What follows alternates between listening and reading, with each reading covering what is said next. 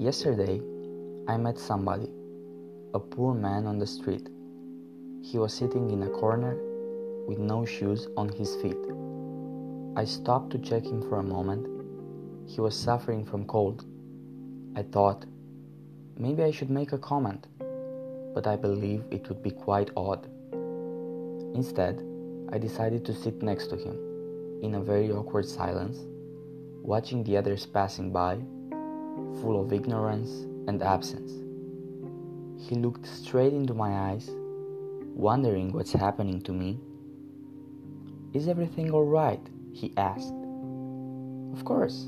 Would you like a cup of tea? We went together to a local market where I bought the promised drink.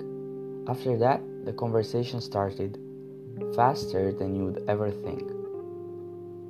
His name was Victor and he was 48, a person who lived a normal life in a quiet house downtown the lake with two children and a wife.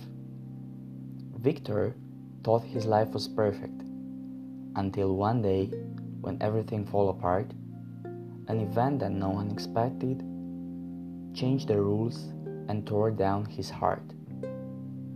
The children died in a car crash. The wife divorced him shortly after. He sold the house but lost the cash and moved to the streets for survival. I was profoundly shocked by the story and offered him money as support, but he refused, saying he's sorry, money will not help through this dirt. However, before leaving, he gave me an advice stop taking things for granted. Everything comes around with a price, and tomorrow you might be empty handed.